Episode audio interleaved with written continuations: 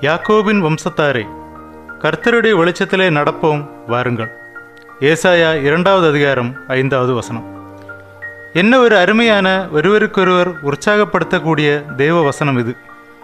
தேவனுடைய பிள்ளைகளாகிய நாம் இணைந்து ஒருவருக்கொருவர் உற்சாகப்படுத்தி கொண்டு கர்த்தருடைய பணியில் அவருடைய ராஜ்யத்தில் நாம் இணைக்கப்பட்டிருப்போமானால் அது எவ்வளோ சந்தோஷமான காரியம். இருள் நிறைந்த இந்த உலகத்தில் நாம் வெளிச்சத்தின் பிள்ளைகளாக வாழ தேவன் நம்மை நியமித்திருக்கிறார். நமக்கு தேவனுடைய வெளிச்சம் நியமிக்கப்பட்டிருக்கிறது.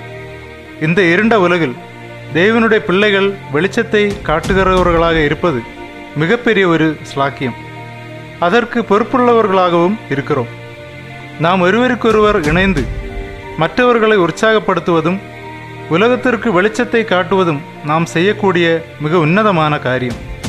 தேவனுடைய பிள்ளைகளுக்கு கொடுக்கப்பட்டிருக்கின்ற இவ்விதமான ஸ்லாக்கியங்களை நாம் எண்ணி பார்க்கும் பொழுது நாம் இன்னுமாக ஆண்டவருடைய கிருவைக்கும் பணிக்கும் நம்மை ஒப்புவிக்க வேண்டியது எவ்வளவு தேவை என்பதை நாம் சிந்திக்க வேண்டியது அவசியமாய் இருக்கிறது இந்த உலகத்திற்கு இரட்சிப்பின் சுவிசேஷத்தை அறிவிக்கிறவர்களாக நாம் வாழ்வது எவ்வளவு பெரிய ஸ்லாக்கியமானது அது உத்தரவாதம் உள்ளது.